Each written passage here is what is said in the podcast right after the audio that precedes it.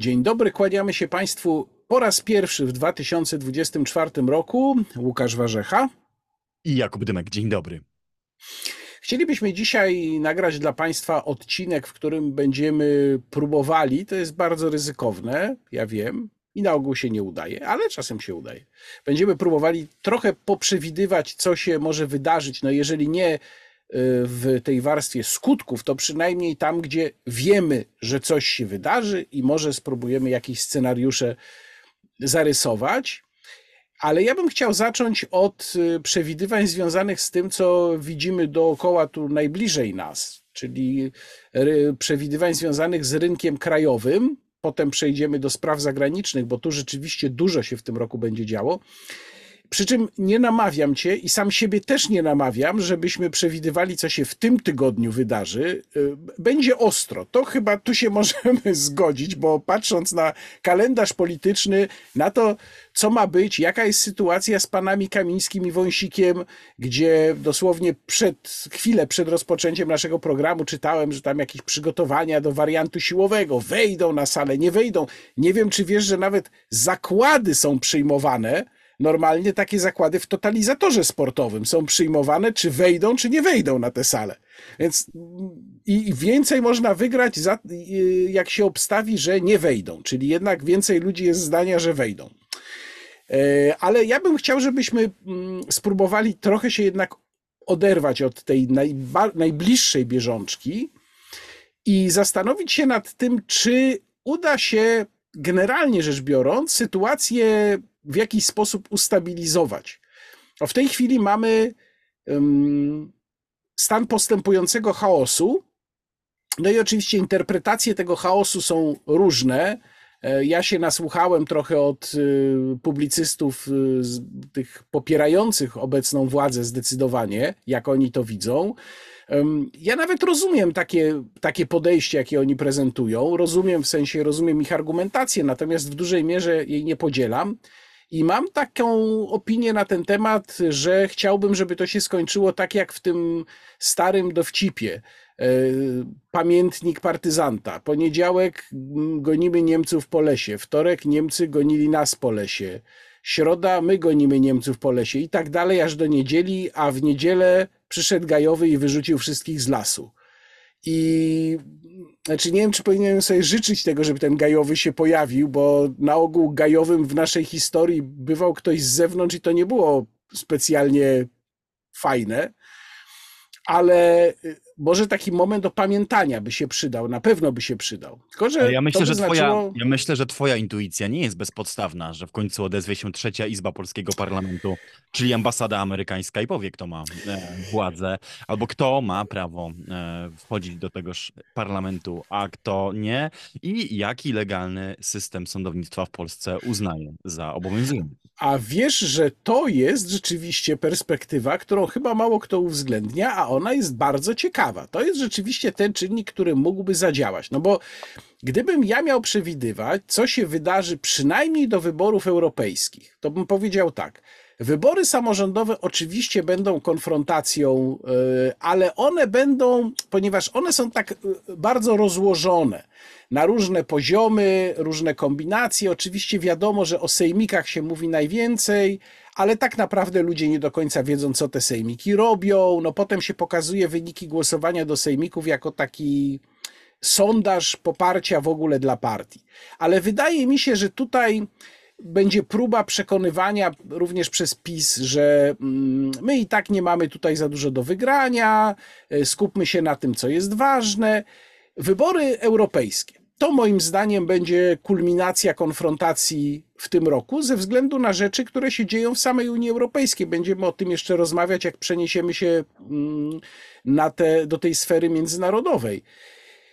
I teraz, jakbym miał przewidywać, czy przed wyborami europejskimi dojdzie do jakiegoś uspokojenia na zasadzie nawet w jednej dziedzinie znalezienia kompromisu. Najczęściej się mówi o tym kompromisie w kontekście układu, no raczej nie PiS z, z koalicją, ale koalicji z prezydentem w kontekście mediów. No, powiedzmy taka wycinkowa sprawa, ona nie rozwiązuje wszystkich problemów, ale mógłby to być jakiś wstęp do tego, że się wszyscy muszą cofnąć.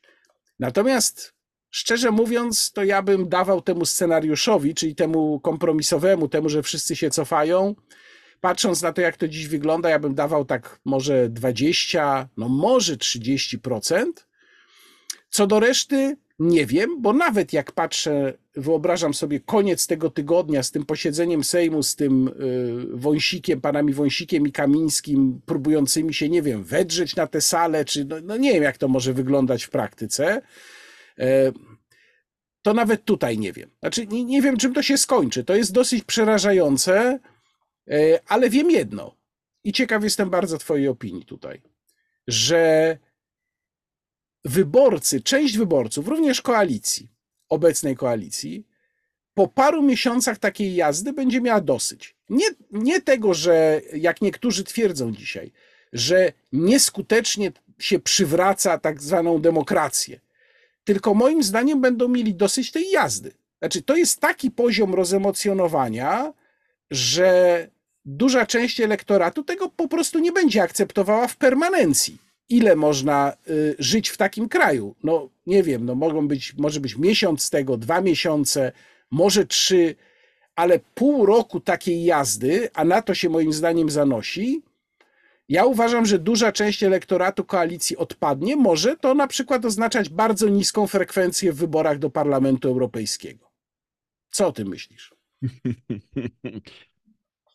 Jest bardzo prosty sposób, żeby się od tej całej, jak to mówisz, jazdy e, dość skutecznie mm, uwolnić, mianowicie sięgnąć po myszkę w prawym ręku, jeżeli to jest praworęczny, i najechać na guzik krzyżyka w prawym górnym rogu i w magiczny sposób wyobraź sobie cała awantura o ministrów Kamińskiego i Wąsika, takie przygody marszałka Hołowni, kolejne konferencje pana prezydenta znikają. Podobnie dzieje się, gdy nie sięgnie się po pilot telewizora, a nawet gdy się po niego sięgnie i włączy 19.30, nowy flagowy program informacyjny e, polskiej telewizji, to i nie sposób się dużo o tym dowiedzieć, więc jakby tych awantur nie było.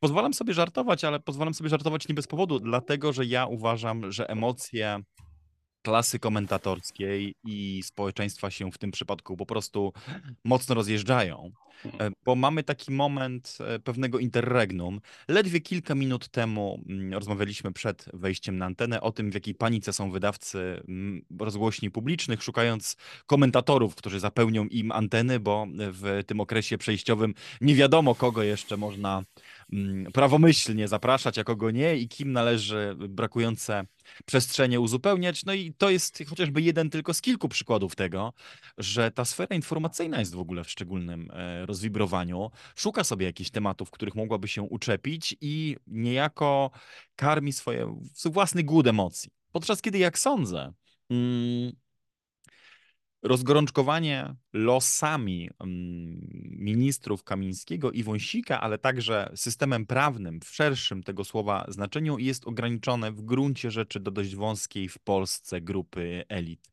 Dlaczego? Bo tylko elity, i to mówię bardzo wąsko rozumiane, są jeszcze w stanie w tej sytuacji się rozczytać. A jeżeli coś się staje nieczytelne, a tak przecież było to z bitwą o praworządność w minionej kadencji, to zainteresowanie z oczywistych, moim zdaniem, dość zrozumiałych powodów e, maleje. Nie było emocji, może inaczej. Gdy walka o sądownictwo u początku władzy Prawa i Sprawiedliwości to były uliczne marsze, publiczne zgorszenie niedrukowaniem wyroków, ale też siłową wymianą składów tych sądów i nierespektowaniem kolejnych wyroków przez władzę, to emocje były dość żywe. Można było pójść na ulicę, pokrzyczeć. To, co działo się, było dość jednoznaczne i czytelne, a przynajmniej wiadomo było, jak rozłożone są emocje i racje. Jednak w siódmym roku tego sporu, gdy nie wiadomo już było, którą wersję ustawy Zbigniewa Ziobry tym momencie, do której wersji Trybunału Konstytucyjnego odsyła pan prezydent i która z kolejnych 15 izb, jakie nam się namnożyły, będzie to rozpatrywać, emocje społeczne były przyzerowe. Zgodzisz się ze mną, że chyba nikt już tak naprawdę, poza bardzo wąską kliką prawników, którzy sami byli zainteresowani objęciem jakichś stanowisk w kolejnym rozdaniu, nie byli już nawet na bieżąco z tym, która odsłona tej batalii się toczy. Ja mam Okej, wrażenie, ale Kuba, się, ale Kuba. Ja mam wrażenie, że podobny scenariusz w przyspieszonym tempie może wydarzyć się i na naszych oczach w kadencji bieżącej. Ale zobacz, czy to nie jest, czy to nie będzie tak, Twoim zdaniem, bo właściwie między naszymi wypowiedziami niekoniecznie jest sprzeczność. E, w dużej mierze się zgadzam z tym, co mówisz, bo sam zresztą wskazywałem na to akurat w kontekście komisji śledczych bardziej, mówiąc, że komisje śledcze, które się zajmują sprawami bardzo skomplikowanymi, nie przyciągają e, uwagi publiczności, ale myślę, że tak, że tutaj też ta reguła działa. Natomiast to, co powiedziałem w konkluzji, czyli yy, znacznie niższa frekwencja od oczekiwanej w wyborach do Parlamentu Europejskiego może być tego rezultatem. A jaka jest oczekiwana?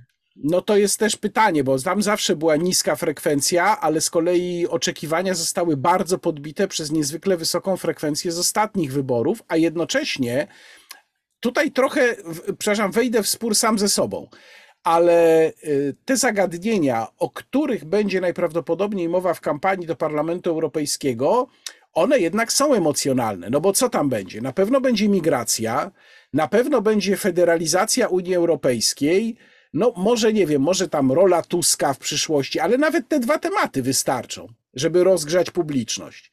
Więc może rzeczywiście ja się mylę, może jednak tymi tematami się publiczność rozgrzeje i przyciągnie ją do urn, natomiast y, ta wojna, o której teraz rozmawiamy, może zostanie gdzieś odstawiona na bok. Tylko ja się boję, widzisz, jednego. I, i, I tutaj, jakbym sięgnął do swoich wypowiedzi, między innymi z saloniku politycznego z roku powiedzmy 2016-17, to ja tam ostrzegałem przed tym, do czego może doprowadzić, no wtedy jeszcze zabawa Trybunałem Konstytucyjnym, że ostatecznie skończy się na jakimś dualizmie prawnym na jakimś, jakiejś sytuacji, kiedy nie będzie jasności, który porządek prawny obowiązuje, chociaż nie sądziłem, prawdę mówiąc, że to zajdzie tak daleko jak teraz. Ale zastanawiam się, czy ta sytuacja, którą już mamy, bo to już jest dualizm prawny, to w ogóle nie ma co udawać, że jest inaczej. Ale czy ona w którymś momencie nie dojdzie do zwykłych ludzi? Bo na razie to jest zabawa wokół panów Kamińskiego i Wąsika, okej. Okay. Ale w którymś momencie może się okazać, że przychodzi jakiś Kowalski do sądu i dostaje wyrok niby normalnie na papierze, wyrok w imieniu Rzeczypospolitej Polskiej, tak jak ty swego czasu dostałeś w swojej sprawie, bardzo słusznie zresztą uważam. I nagle potem się okaże, że jakiś inny organ mówi, nie, to nie jest wyrok, bo to nie był sąd. No i taki Kowalski stań, ale jak to? Ale co mnie to obchodzi, że oni się tam żrą na górze? Ja potrzebuję mieć wyrok, bo ja prowadzę biznes i na przykład chcę odzyskać swoje pieniądze. I co mnie to interesuje? Czy to jest jakaś KRS, neo-KRS? Ja to mam gdzieś. Tylko potrzebuję mieć ważny wyrok. A tu się okaże, że już tak nie ma. I to, to może być ten moment, w którym do ludzi dotrze, och, kurczę, coś się porobiło z tym państwem nie tak. Wszystko to prawda, tylko że to ryzyko było z nami zawsze. To ryzyko nie zostało stworzone niejako przez sytuację Kamińskiego i Wąsika, która zresztą, pamiętaj, nie nie jest działaniem w jakimś sensie intencjonalnym po stronie tej władzy, bo to nie ta władza ustaliła kalendarz y, sądu okręgowego czy tam apelacyjnego w Warszawie. To było y, bardzo istotne rzeczywiście y, wydarzenie, które zbiegło się w czasie z innym istotnym wydarzeniem, mianowicie przejęciem TVP.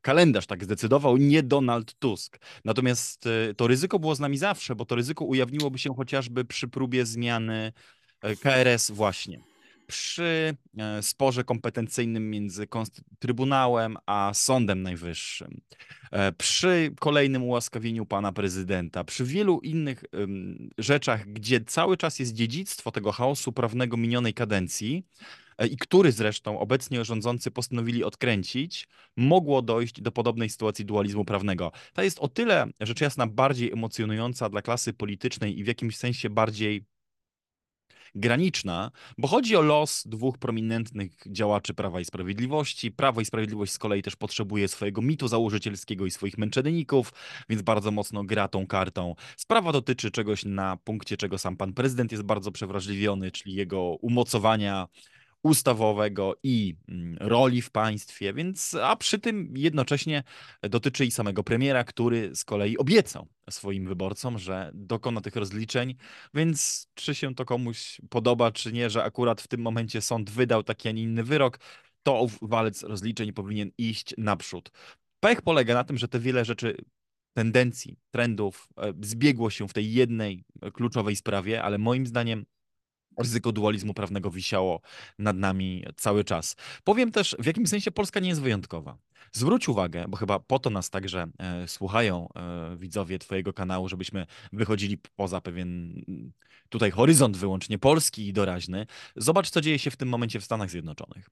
Kolejne stanowe sądy y, skreślają nazwisko Donalda Trumpa z list kandydatów w prawyborach republikańskich, w tym mm, w swoich stanach, i mówią, że nie dopuszczą do tego, aby mógł być on wybrany, a sam Trump skarży się do Sądu Najwyższego, który najprawdopodobniej przychyli się do jego, do jego pretensji i nakaże tym sądom przywrócenie jego nazwiska. Tu także masz właściwie rodzaj sporu dotyczącego fundamentów demokracji, gdzie dwie dwa szczeble tak naprawdę sądownictwa będą wydawały sprzeczne ze sobą e, wyroki, a zarazem tworzyły ścieżkę do podważenia wyniku wyborów. Bo teraz, e, gdyby Donald Trump przegrał, no to jego sympatycy będą mieli dość mocny dość mocną podstawę do tego, by powiedzieć oczywiście, że przegrał w sposób zupełnie jak wydarzyło się to trzy lata temu. W sposób e, nieuczciwy, ponieważ zadecydowały o tym zakulisowe machinacje i próby pozbawienia próby tak naprawdę ukręcenia demokracji drogą proceduralno-administracyjną, tak? Czyli wydania wyroku, no dobrze. ogranicza możliwość głosowania.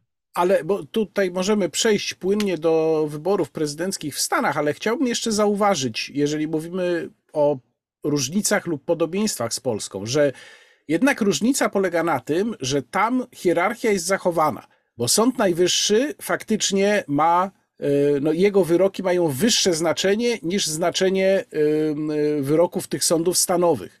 I mm, z tego punktu widzenia nie ma dualizmu prawnego.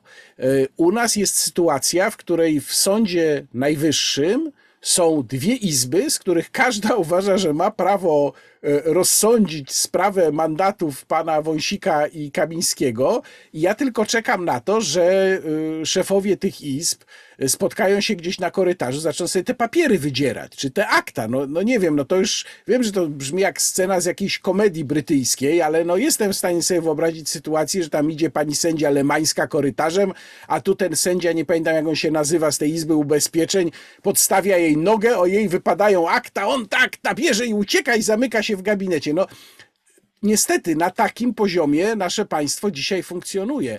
Więc nie wiem, no jedyne co tutaj można powiedzieć, jeżeli chodzi o taką prognozę, to możemy się zastanawiać, czy do momentu wyborów, to będzie akurat połowa roku, dojdziemy już do takiego stanu, że zwykły Kowalski, ten o którym wcześniej mówiłem, oberwie z powodu tego dualizmu prawnego, czy to wciąż będzie zabawa elit w bańce ja bym się obawiał, że już możemy przez te pół roku dojść do takiego stanu, no chyba, że jakieś otrzeźwienie na tę elitę spadnie i faktycznie nastąpi jakieś wycofanie się o pół kroku, na przykład rozmowy, jak można ułożyć system prawny i nie wiem, no, rozmowy z panem prezydentem o tym, jak mogłaby wyglądać nowa ustawa o Krajowej Radzie Sądownictwa. Teoretycznie jest to możliwe, natomiast na razie się nie zanosi. Rzecz jasna, nie wiem, co wydarzy się w ciągu pół roku. I oczywiście, że ryzyko, o którym mówisz, jest obecne. Tylko to jest wiele z nami ryzyk obecnych. E, można spierać się tylko o prawdopodobieństwo. Jak, jak dalece prawdopodobny uważasz jest to scenariusz? Ja cały czas uważam, przepraszam, że powtarzam się z jedną frazą, że to jest kontrolowany kryzys konstytucyjny i obydwie strony jeszcze kontrolują środki, po które sięgają i poziom eskalacji, natomiast... Kuba, proszę Państwa, Kuba Dymek optymista, proszę to odnotować. Nie wiem, nie tyle optymista, co raczej uważam, że nasze powody do obaw wciąż dotyczą czegoś, co jest skalowalne. To znaczy, obydwie strony mogą się jeszcze wycofać, ale zarazem poczynię to zastrzeżenie. Oczywiście jesteśmy na progu sytuacji, w której po kolejnej decyzji obydwie strony mogą, i to jest najgroźniejsze, to jest, to jest analogia, która się świetnie stosuje do konfliktów zbrojnych. Tak? Są takie punkty graniczne, za którymi obydwie strony z różnych powodów honorowych, mm, militarnych, gospodarczych nie mogą się wycofać i wtedy już inwestują w ten konflikt dalej, to moim zdaniem to jest dokładnie, bo i o Ukrainie, i o Rosji będziemy dzisiaj mówić, to jest dokładnie ta analogia znajduje zastosowanie w tym momencie. Tu jesteśmy jeszcze przed pierwszą masakrą. Tu jeszcze obydwie strony kontrolują swój wkład i zaangażowanie w ten konflikt i mogą się z niego wycofać. I to nie oznacza wcale, że jestem optymistą. Ja po prostu przedstawiam sytuację taką, jaką ją widzę, e, aczkolwiek widzę też, jej stopniowe pogarszanie się. To znaczy widzę, że wchodzimy też w ten prawny chaos coraz głębiej, tylko że nie podzielam twojego przekonania, że to się, to się przełoży na masowe, nie wiem, na przykład zniechęcenie do udziału w wyborach albo albo, że, albo nie wiem, odpływ poparcia od koalicji obywatelskiej. Ja uważam, że to się raczej przerodzi w pewnego rodzaju uogólnione zniechęcenie do polityki w ogóle, ale także większą polaryzację, którą już dobrze znamy, a ta polaryzacja akurat na frekwencję wyborczą działała dobrze, w, poprzedni, w poprzednim cyklu przynajmniej. Od KO to raczej nie. Ja bym myślał, że wyborcy mogą zacząć odpływać na przykład od trzeciej drogi, zwłaszcza od PSL-u, może też od Polski 2050. No ale tutaj. To oczywiście... z kolei ci, którzy twierdzą, że z kolei Donald Tusk świadomie wchodzi w polaryzację i brutalną wojnę, by zmarginalizować i jako skleić ze sobą trzecią drogę i PSL i lewicę, które no albo będą w tej logice totalnej walki, która siłą rzeczy wzmacnia dwa największe obozy, albo zaczną niuansować, czego z kolei nie wybaczą wcale im e, tak łatwo najbardziej antypisowscy wyborcy, nie liberację. W takim razie przejdźmy teraz do tych spraw, które oczywiście będą dotykały Polski, ale wydarzą się niekoniecznie w Polsce. Y, proponuję zacząć od wyborów listopadowych w Stanach Zjednoczonych, bo już o tym wspomnieliśmy, mówiąc o Donaldzie Trumpie, które oczywiście na Polskę wpłyną przede wszystkim, chociaż nie tylko, rzecz jasna, za pośrednictwem konfliktu na Ukrainie, ale myślę też mm, ciekawy jest tutaj wątek, jeżeli by wygrał Donald Trump, co jest, jak, jak sądzę, dosyć prawdopodobne. To ciekawy jest wątek tego, jak obecna władza ułoży sobie z nim relacje, bo mamy do czynienia, czy mielibyśmy wtedy do czynienia z ciekawym odwróceniem ról. Kiedy Joe Biden wygrywał wybory prezydenckie, to rząd Prawa i Sprawiedliwości um, no, nawet tam pan prezydent się spóźniał z gratulacjami. Rząd Prawa i Sprawiedliwości wręcz się obraził na rzeczywistość i na wynik tych wyborów. Po czym w momencie, kiedy wybuchła wojna na Ukrainie, nagle Okazało się, że to jest świetna administracja, wspaniały prezydent, jesteśmy z nim, w nim absolutnie zakochani. Jarosław Kaczyński go uwielbia, Mateusz Morawiecki go uwielbia, będziemy go tu fetować, jak przyjedzie, tak jakby król słońce przyjechał. No, jednym słowem, całkowite odwrócenie narracji. No ale teraz możemy mieć sytuację, w której nie będzie takiego czynnika deus ex machina. Wygra Donald Trump, który dla obecnej władzy był zawsze szwarc charakterem i bardzo dobrze pamiętam, jak jego działania były komentowane przez jej polityków. No i pytanie, co wtedy? Bo przecież nasza sytuacja strategiczna się nie zmieni, to znaczy nadal w bardzo niebezpiecznym potencjalnie otoczeniu Stany Zjednoczone będą naszym najważniejszym sojusznikiem, ale jednocześnie u władzy będzie prezydent, który zawsze podkreślał, że nie będzie narażał amerykańskiego interesu. Wyjątkowo mocno to podkreślał, bo to oczywiście prawie każdy amerykański prezydent wychodził z takiego założenia, ale on wyjątkowo mocno podkreślał, że nie będzie narażał amerykańskiego interesu, jeżeli ten interes by ucierpiał z powodu tego, że na przykład trzeba jakiś inny kraj chronić. Oczywiście zobowiązania natowskie jak najbardziej, tak. Ale pytanie, jak ten szczególny sojusz, to szczególne przymierze polsko-amerykańskie tutaj by się sprawdzało. Donald Tusk miał takie wypowiedzi, w których mówił, że nasz sojusz z Ameryką jest bardzo ważny, no ale na razie to jest sojusz z administracją Joe'ego Bidena, która jest, można powiedzieć, politycznie Donaldowi Tuskowi bliska. No i wreszcie dojdzie jeszcze ten czynnik, właściwie chyba pewny, polegający na ograniczeniu amerykańskiej pomocy dla Ukrainy. Co prawda, ja nie sądzę, żeby to było takie radykalne, stuprocentowe cięcie, ale myślę, że Donald Trump będzie musiał swoim wyborcom pokazać, że w tej sprawie jednak dotrzymuje obietnic. Chociaż no, też jest pytanie, jaką nadzieję dają twierdzenia, że on sobie tym razem dobierze bardziej trwały zespół, który się nie będzie tak bardzo zmieniał i który będzie bardziej doświadczony niż ten mm, z jego pierwszej kadencji. No krótko mówiąc, dla mnie najciekawsze będzie, jeżeli Donald Trump wygra oczywiście, jak będą wyglądały te relacje Warszawa Waszyngton. Czy znaczy bardziej oczywiście ze, ze, strony Warszawy, bo wiadomo, że my tam dla Waszyngtonu jesteśmy tylko jednym z wielu czynników, natomiast Waszyngton dla nas jest no, tym chcemy czy nie chcemy, siłą rzeczy najważniejszym. Stwierdzenie, że obecna władza nie ma dróg dojścia do ewentualnej przyszłej administracji republikańskiej, tak samo jak poprzednia polska władza nie miała dróg dojścia do administracji demokratycznej, jest ze wszechmiar prawdziwe i trudno się z tym spierać. Myślę, że warto to e, podkreślić, ale chyba rozebranie wymaga tak naprawdę mit tego, że Donald Trump był jakimś prezydentem szczególnie prorosyjskim, bo ten mit się w Polsce bardzo mocno zakorzenił, bo on niezwykle poręczny jest dla polskich komentatorów i pozwala z łatwością tłumaczyć skomplikowaną rzeczywistość.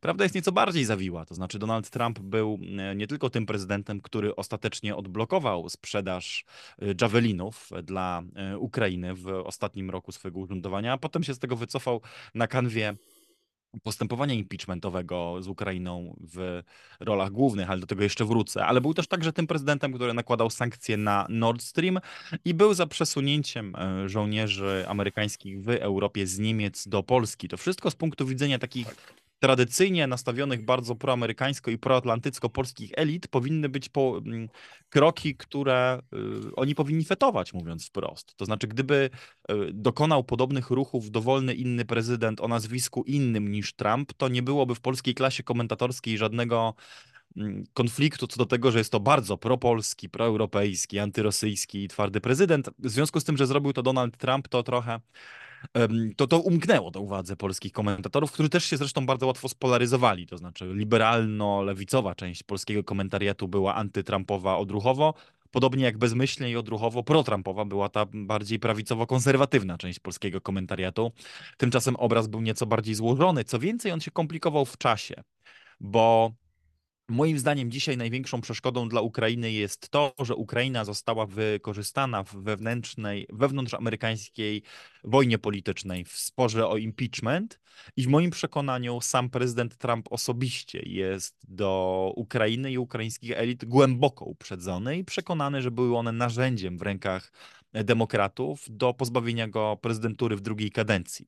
Człowiek tak pamiętliwy jak Donald Trump i, i też tak przewrażliwiony na punkcie faktycznych i rzekomych spisków, które miały być przeciwko niemu wymierzone, jak sądzę, łatwo tego mm, nie puści w niepamięć.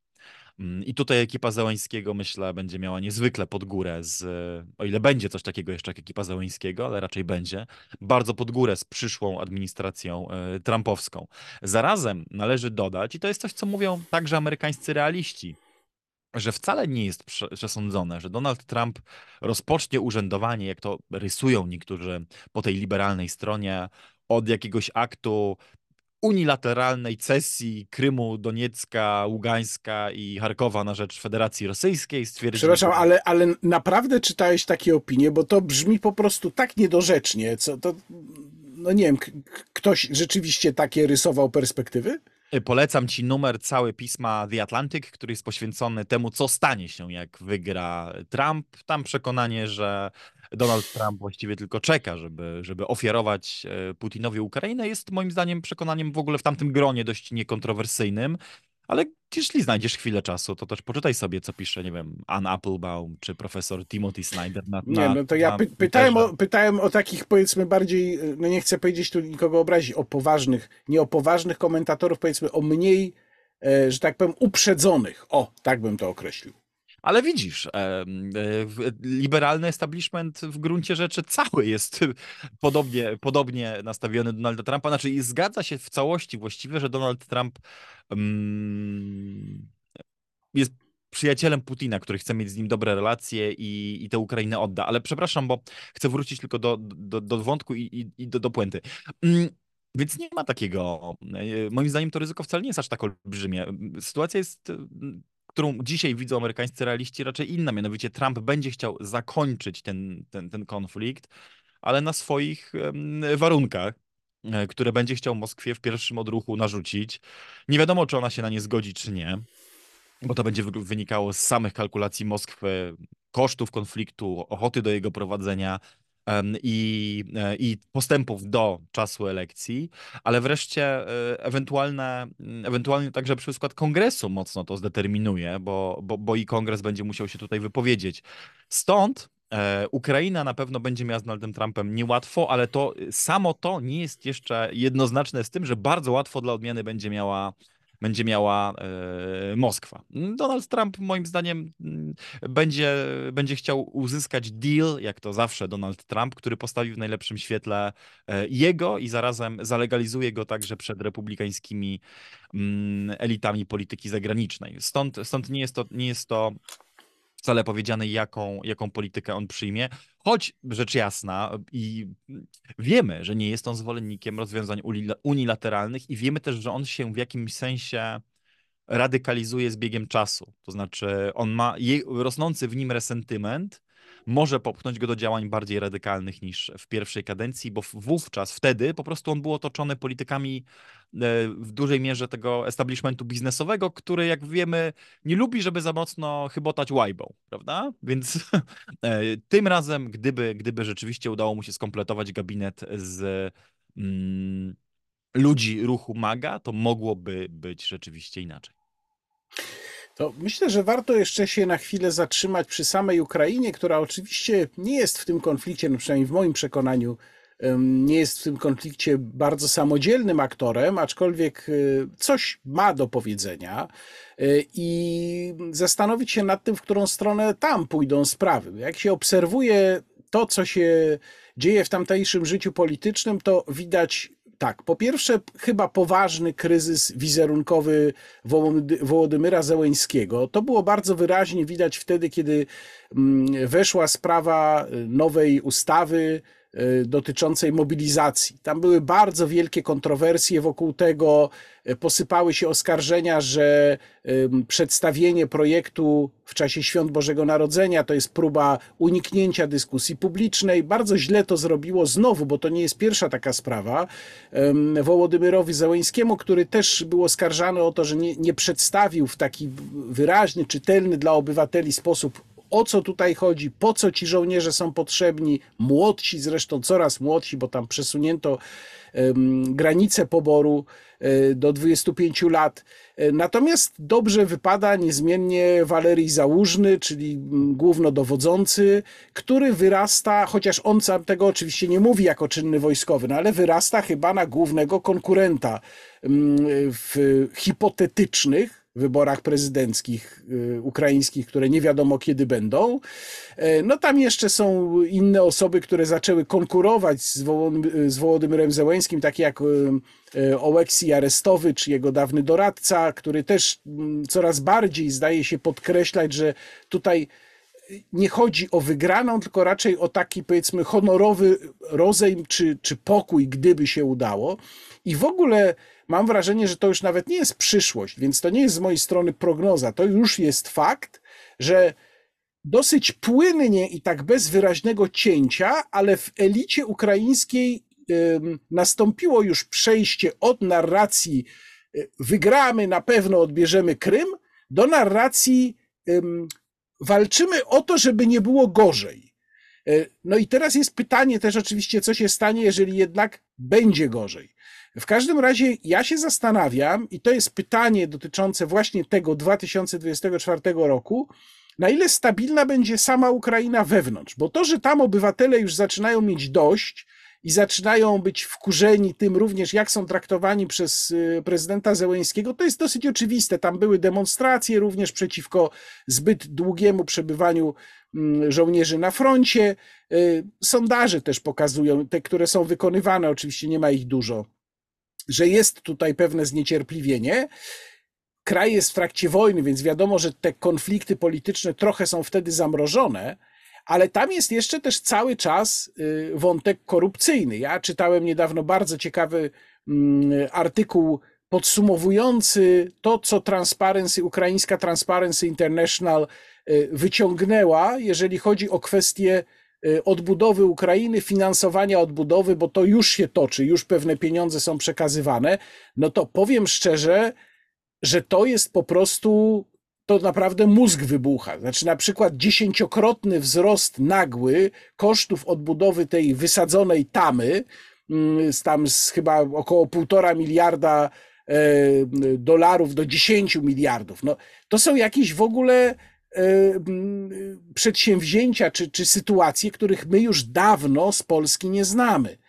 Więc to również może być argument dla Waszyngtonu, jeżeli chodzi o to, jak traktować Ukrainę, na ile jej pomagać. No ale przede wszystkim interesujące może być to, co się na samej Ukrainie wydarzy. Przede wszystkim myślę tu o pozycji samego Zełęńskiego.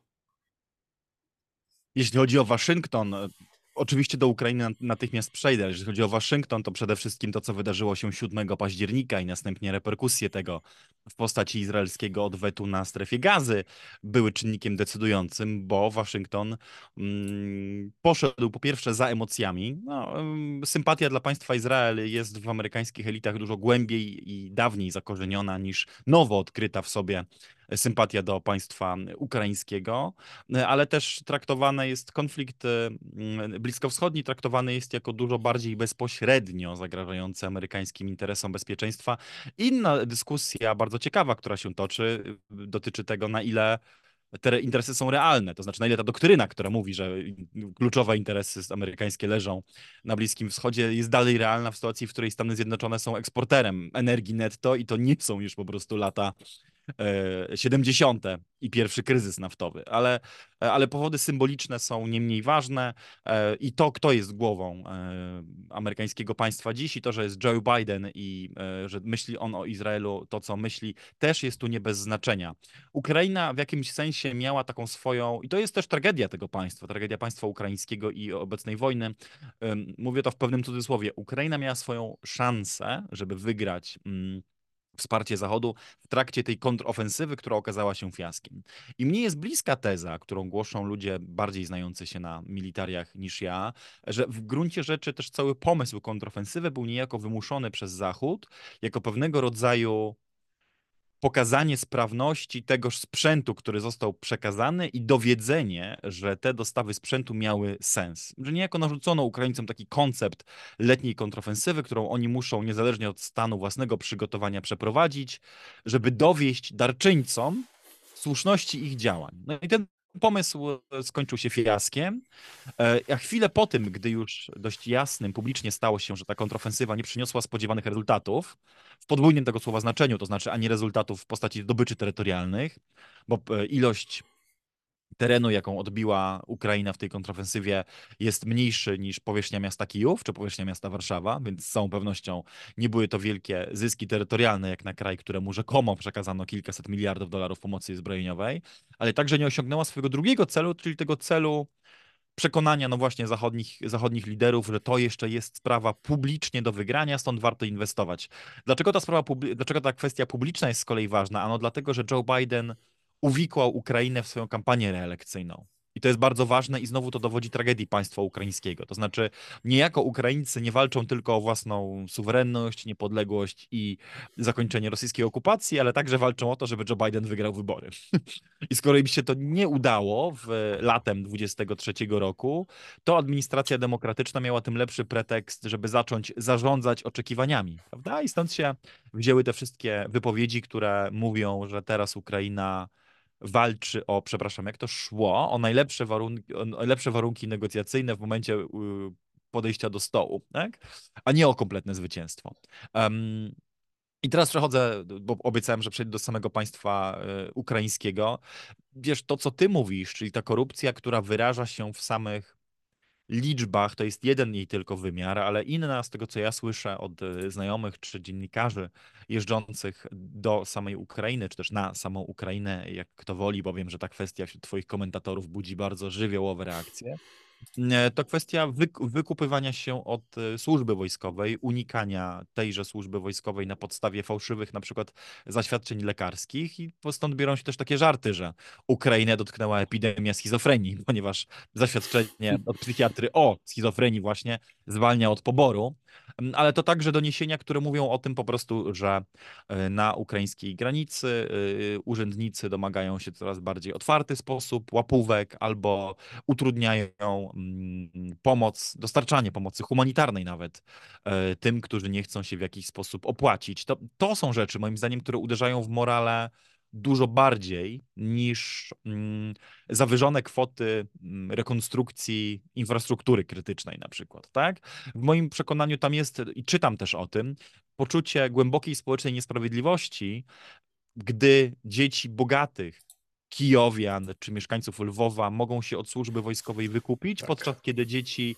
E, uboższych e, Ukraińców z prowincji czy ze wschodu takiego, takiego wyboru, czy takiej szansy po prostu nie mają i idą służyć w bardzo często trudnych warunkach, na bardzo długich zmianach, bez nadziei na to, że ktoś ich prędko zluzuje, bo i któż by miałby, skoro, skoro ten pobór nie idzie tak, jak miałby iść. Także czynników decydujących o tym, że to morale jest niskie, jest bardzo dużo. Kolejnym z nich wreszcie są te globalne e, wybory i to, że w trakcie kampanii wyborczej, która toczy się w tym roku, wiesz, od Tajwanu przez Bangladesz, Zjednoczone Królestwo,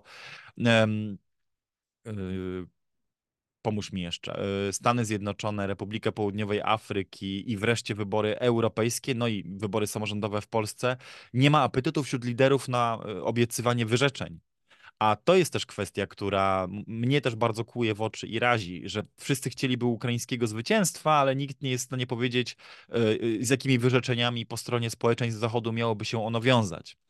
Tak? Nikt nie jest gotów powiedzieć, że jeżeli naprawdę miałoby dojść do tego zwycięskiego scenariusza, który liderzy Zachodu cały czas trochę na wyrost obiecują swoim społeczeństwom, to to nie będzie za darmo. Tak? To, to znowu... Kuba, ale to y, jedna rzecz na koniec tego wątku, krótkie przewidywanie. Czy przewidujesz, że w tym roku y, konflikt zostanie, no nie mówię zakończony, bo to on właściwie będzie trwał nie wiadomo jak długo, ale powiedzmy zawieszony, w takim sensie, że zostanie zawarty formalny rozejm, ja bym powiedział, że daje temu scenariuszowi powiedzmy 60-70% szans, ale y, z granicą w momencie wyborów prezydenckich w Stanach. A ty jak uważasz? No to ja powiem, że widzę szansę na 50 na 50 i zawsze mogę być e, zawsze mogę być tańszy potem, mówiąc, że no nie dałem temu aż tyle szans co Łukasz, więc jeżeli ktoś się pomylił, to oczywiście Łukasz pomylił się bardziej, ale mówiąc już zupełnie poważnie, mówiąc już zupełnie poważnie, ja większe szanse chyba widzę na mm, wstrzymanie czy pad pewnych, pewnych działań albo przeniesienie ich na inne mm, metody czy narzędzia prowadzenia walki, ale naprawdę jesteśmy tutaj zmuszeni trochę do rysowania scenariuszy, mm, pozbawieni jakichkolwiek mm, narzędzi analitycznych, bo jak to czasami mówię, oceniamy pogodę z wnętrza cyklonu. Pamiętaj, że zmieniają się niejako cały czas na bieżąco y, dostępność y, środków prowadzenia wojny dla samej Ukrainy, tereny, na których ona próbuje uderzać Rosję, ale i także zmienia się nastawienie samej e, Rosji, która która może przecież po swoich własnych wyborach, pseudowyborach prezydenckich też chcieć przeprowadzić mobilizację i uderzyć w Ukrainę wtedy, kiedy akurat świat zachodu będzie zwrócony ku Ameryce i ku amerykańskim wyborom prezydenckim. To Rosja przecież też może e, zrobić, co więcej, może dzięki takiemu ruchowi uzyskać koncesję od każdej amerykańskiej władzy. To znaczy, atakując Ukrainę latem e, lub wczesną jesienią, e, kiedy jeszcze pogoda na to pozwala, a w Ameryce toczy się najważniejszy odcinek kampanii wyborczej, może Rosja przedstawić takie dyplomatyczne ultimatum każdej amerykańskiej władzy, że my wstrzymamy swoje ataki albo, albo z, z, zaczniemy inaczej prowadzić tę wojnę w zależności od tego, jak dobre warunki obieca nam czy to administracja demokratyczna, czy republikańska. Bo pamiętajmy o czymś jeszcze. Ja wiem, że długo mówię, ale zaraz, zaraz yy, przejdziemy do innych tematów. Pamiętajmy o czymś jeszcze. Ludzie często pytają, czy będzie rozejm między Rosją i Ukrainą, albo Europą a Rosją, albo Zachodem kolektywnym a Rosją. Tylko, że my jesteśmy w sytuacji, w której od dawna już Rosja z żadnym kolektywnym Zachodem nie chce negocjować. Znaczy, Rosja uważa, że partnerami do negocjacji dla niej jest Waszyngton, do pewnego stopnia Londyn y, czy Paryż, ale na pewno nie, na pewno nie żaden kolektywny Zachód albo, mm, albo Ukraina jako taka. Y, Rosja, czy nam się to podoba też, czy nie, y, moim zdaniem świadomie porzuciła w ogóle negocjowanie z Ukrainą, ponieważ uważa Moskwa, że jej oczekiwania, jej roszczenia jej cele strategiczne są wymierzone w sam Waszyngton. Ona chce uzyskać mm, deklarację neutralności Ukrainy i jej niewstąpienia do Sojuszu Północnoatlantyckiego. Te deklaracje przecież może wygłosić tylko sam e, Waszyngton i Sojusz Północnoatlantycki, a nie prezydent jako taki.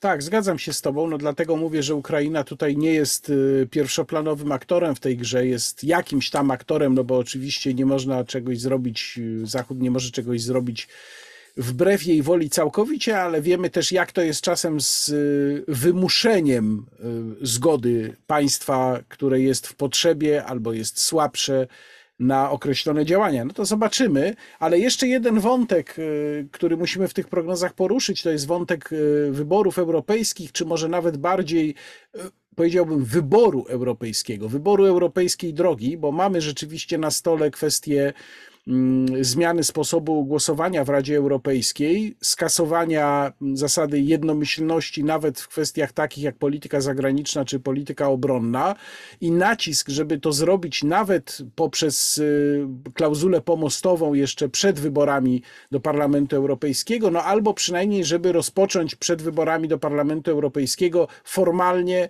proces przygotowywania zmian traktatowych.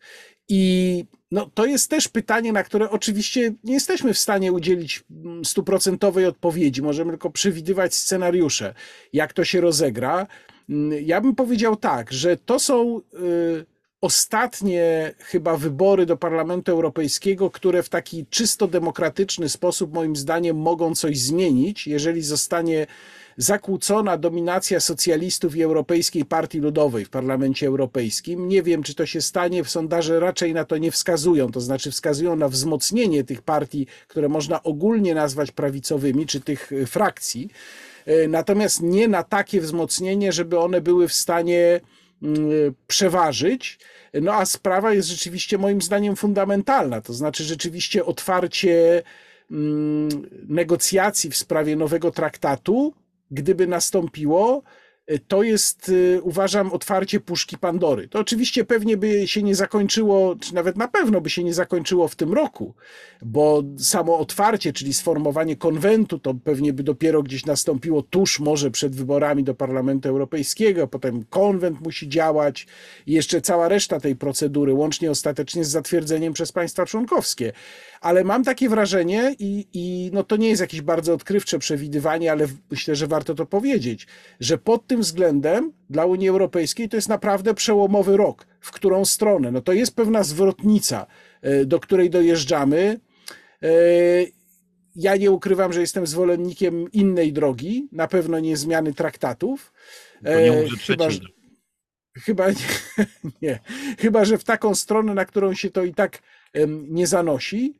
E, natomiast y, tutaj się nawet nie podejmuje stwierdzić, jakie jest prawdopodobieństwo wariantowe wystąpienia mm, jednego czy drugiego, czy obrania jednej czy drugiej drogi, bo e, jest to duża zagadka, ale myślę, że napięcia wokół tego będą spore i to nie tylko w Polsce przed wyborami do Parlamentu Europejskiego z całą pewnością nie tylko w Polsce, biorąc pod uwagę, że są to wybory europejskie i w podobne spory i dyskuty będą. Ale one, tak, ale mówię, powiedziałem to nie tylko na zasadzie czystej retoryki, bo one w wielu krajach, jak wiesz, budziły powiedzmy średnie zainteresowanie. Natomiast wydaje mi się, że po prostu tym razem to zainteresowanie i ta świadomość, że, że coś jest y, y, prawdziwego w grze, będzie w wielu krajach wyższa niż do tej pory lub inaczej, wybory europejskie będą protezą, czy będą skrótem, będą pewnego rodzaju wojną zastępczą, w których będzie można wyrazić niezadowolenie ze swoich krajowych elit i pokazać im, że nie akceptujemy tego kursu. A znowu, wyborcy w wielu krajach Europy czekają na te okazje, bo na przykład nie podoba im się właśnie to, co robią ich krajowe władze, czy to vis-a-vis Ukrainy, czy to vis-a-vis Izraela, czy to w dziedzinie polityki migracyjnej. Wiele powodów mają e, Europejczycy, żeby tak czy inaczej się e, opowiedzieć wobec polityki swojego rządu, y, a te okazje mogą dać im wybory europejskie. Tu patrzę trochę na Niemcy, nie? gdzie w sondażach e, y, partia e, Olafa Scholza, partia kanclerza Scholza dołuje. Tyle tylko, że no właśnie nie ma na razie wyborów na poziomie federalnym, w których wyborcy mogliby temu SPD pogrozić e, palcem, a za nami tylko wybory były na mera Berlina, o ile się nie mylę, tak? I, i landowe w kilku mniejszych okręgach, a nie było tych federalnych, gdzie, gdzie mogliby się wyborcy wypowiedzieć. Tam też nie ma bezpośrednich wyborów. No, no nieważne zresztą. W każdym razie nie, te europejskie będą tą okazją, przy której można to zrobić. Trochę analogicznie jest we Francji, prawda? Gdzie Zgromadzenie Narodowe Marine Le Pen e, też przecież czeka na okazję, żeby się wzmocnić kosztem pozostałych ugrupowań wybory europejskie będą aż kipieć od tematów, w których Marine Le Pen może kosztem swoich e, konkurencji, kosztem swojej konkurencji z obozu makronistowskiego, a także resztek socjalistów i republikanów chcieć uszczknąć większy kawałek tortu.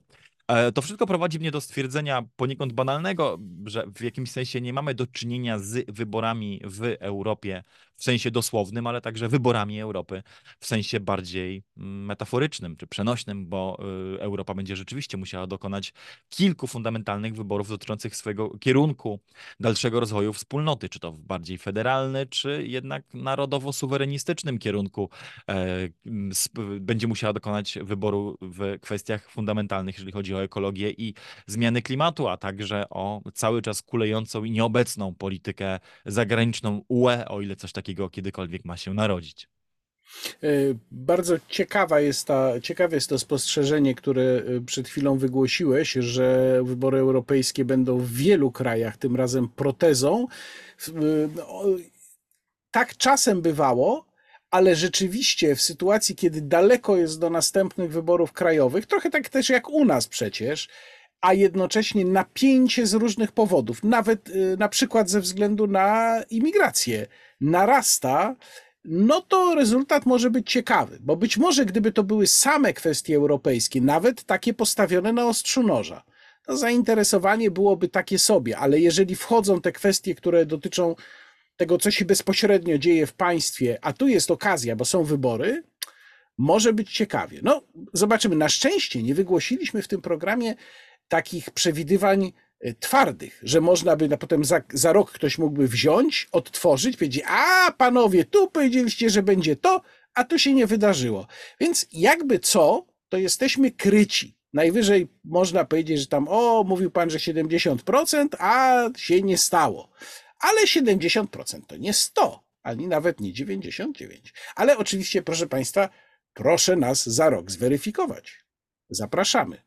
Tak, zgadzam się. Z... Proszę Łukasza zweryfikować, drodzy Państwo, na rok, przetestować e, trafność jego hipotez i przewidywań na rok e, kolejny, o ile będziemy mieli okazję się w tym gronie, czego sobie i Państwu życzę spotykać w roku 25. Ja również mam taką nadzieję, a za dzisiaj już bardzo Państwu dziękujemy. Łukasz Warzecha i Jakub Dymek, bardzo dziękuję i dobrego dnia oraz dobrego nowego roku. Do zobaczenia.